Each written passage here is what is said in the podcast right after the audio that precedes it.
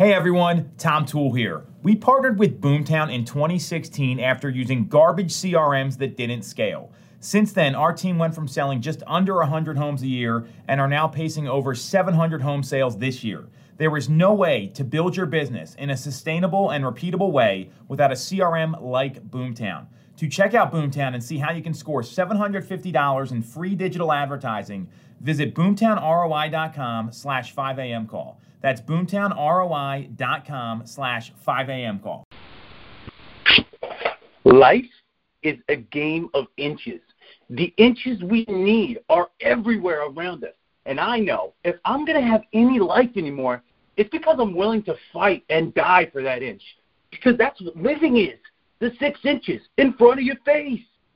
Good morning. It's Drew Thompson calling in from Westfield, New Jersey, just outside New York City. Thanks for listening to my bad Al Pacino impression, but we've all heard this speech before, right? In any given Sunday, where Al Pacino delivers this amazing and inspiring speech to his players before the biggest, most impactful three minutes of their lives. If you haven't watched it, I highly recommend making it part of your pregame prospecting routine. It's amazing. Everything in life really is a game of inches, especially, especially in our business. Today, I want to share the three ways that I'm applying this rule of inches to my life, my business, and how you can too. A little backstory. A few months ago, I set a simple goal of being in the gym at 5 a.m. for at least three days a week to get back in shape. The first morning was tough. I found myself sitting on a bench, struggling to get through a full set of an exercise, and then I started to think back to this any given Sunday speech, and I thought, what if I looked at this like a game of inches? Meaning, let's just try and go one inch further, or just one more rep. Sure enough, I lifted the weight up and thought all I need is one more, and I was able to get it. And then I was able to get one more, and then one more, and then one more until I hit my goal. This little shift in my mind gave me the fire and energy and momentum to push through to that next rep. And I started to think, what if I applied this to my daily work? I mean, I already do in a way, but what if I was just more deliberate about it? What if I set out certain things that I had to do every single day that equated to just one more inch? Here's the three ways that I'm implementing this into my life and business. Number one, I'm going to call this just five more feet.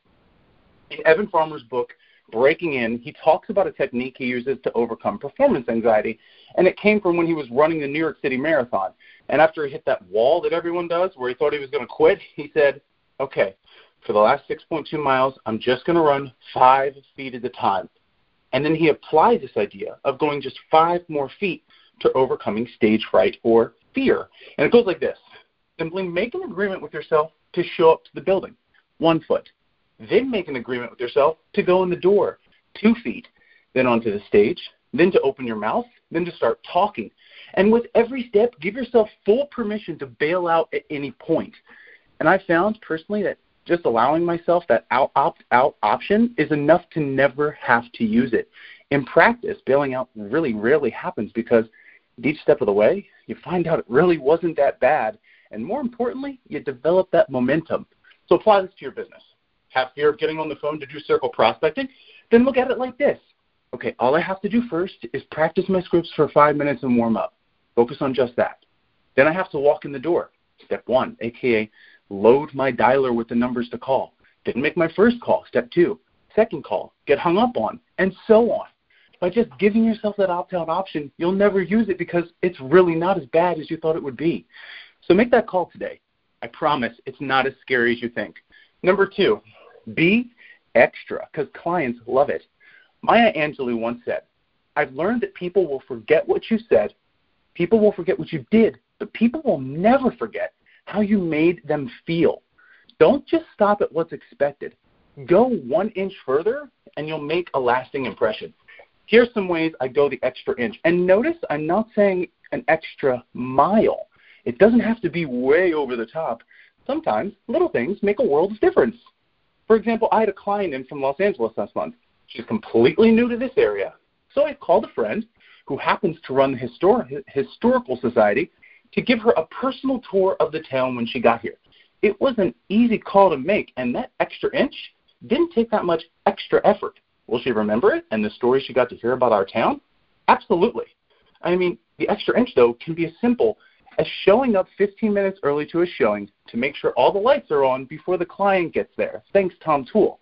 Number three, being here and not there. If you are really living one inch at a time or the six inches in front of your face, well, then you're going to be so much more in the present moment. Think about it for a second. If you were to just focus on serving one more person with the good news about how much money they have made in their home in equity in the past year, or just helped one more person understand that headlines do more to terrify than they do to clarify, think about how present you would be in that conversation. Anytime I feel like I'm getting commission breath, I really lean into this one and focus on just helping one more. So, today, make an agreement with yourself to tackle that one thing that scares you. Show up to the building, then walk in the door. Give yourself permission to bail out, but I promise you, you'll find it really isn't that bad, and momentum will carry you forward. Go the extra inch for your clients. You don't have to go over the top for them to remember you, which brings me to my very last point. Commit to being in the present moment, to six inches in front of your face, and you'll have more opportunity to genuinely connect with those that you serve, and they'll never forget how good you made them feel. Because when you add up all those inches, that's what's going to make the difference between winning and losing, between living and dying. Another bad Al Pacino impression. I'm Drew Thompson, and I will see you back here tomorrow morning at 5 a.m.